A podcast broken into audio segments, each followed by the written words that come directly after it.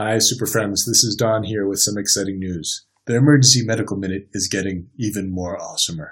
Our podcast will soon be better tasting and less filling, and we'll have many, many more live events in store for 2017.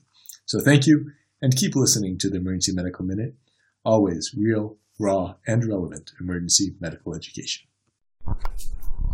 So it's a medical minute based on a um, study that came out last week that actually got uh, both uh, coverage in medical and then just the regular press as well. So um, the study was looking at the prevalence of pulmonary embolism in patients admitted for a syncope workup.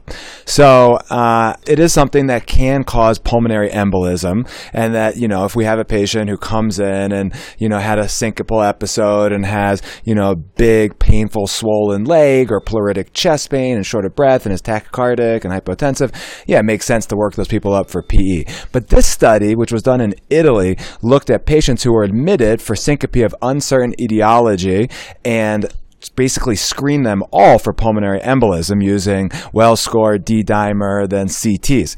And what this study showed, and what their kind of uh, headline and kind of tagline is, that one out of every six patients who were admitted with P- with syncope ended up having a PE.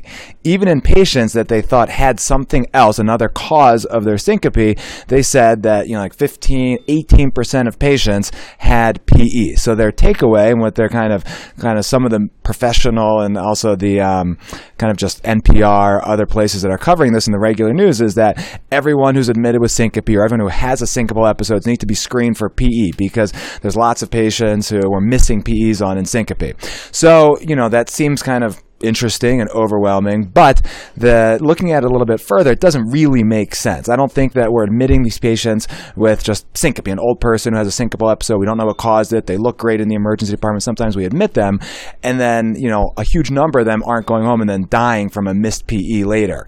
At least we don't think so. So the study a little bit, um, you know, first of all, it's not six it's not one out of every six patients total who had syncope. It's one out of every six patients who got admitted to the hospital. So these were older patients. They were, you know, mostly 70 to 80 years old. They had a lot of other medical problems, and they weren't generally healthy people with just a benign syncopal episode. And then the other thing is a lot of these patients actually had some tachycardia, some tachypnea, maybe hypoxia. So they probably did have signs and symptoms that should have been worked up for PE. And maybe in the emergency department in Italy where the study was done, they weren't working them up initially, they were just kind of admitting them.